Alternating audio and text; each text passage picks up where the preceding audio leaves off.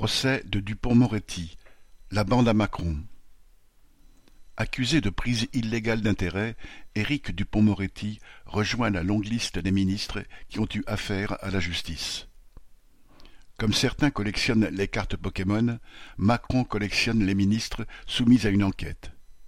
Gérald Darmanin, Muriel Pénicaud, Olivier Dussopt, Sébastien Lecornu, Laura Flessel, Nathalie Elimas, Chrysoula Sakharopoulou, Damien Abad, Caroline Cailleux, Marlène Schiappa, Bruno Le Maire, Richard Ferrand, François Bayrou.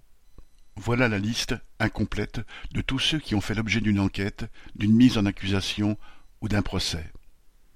Dans cette collection, il y aura dorénavant une belle carte.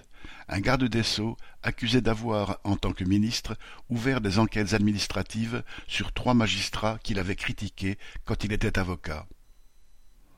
Sous Sarkozy, c'était « si on n'a pas de Rolex à cinquante ans, on a raté sa vie ». Sous Macron, ce sera peut-être « si on n'a pas eu affaire à la justice, on a raté sa carrière politique ». Joséphine Sina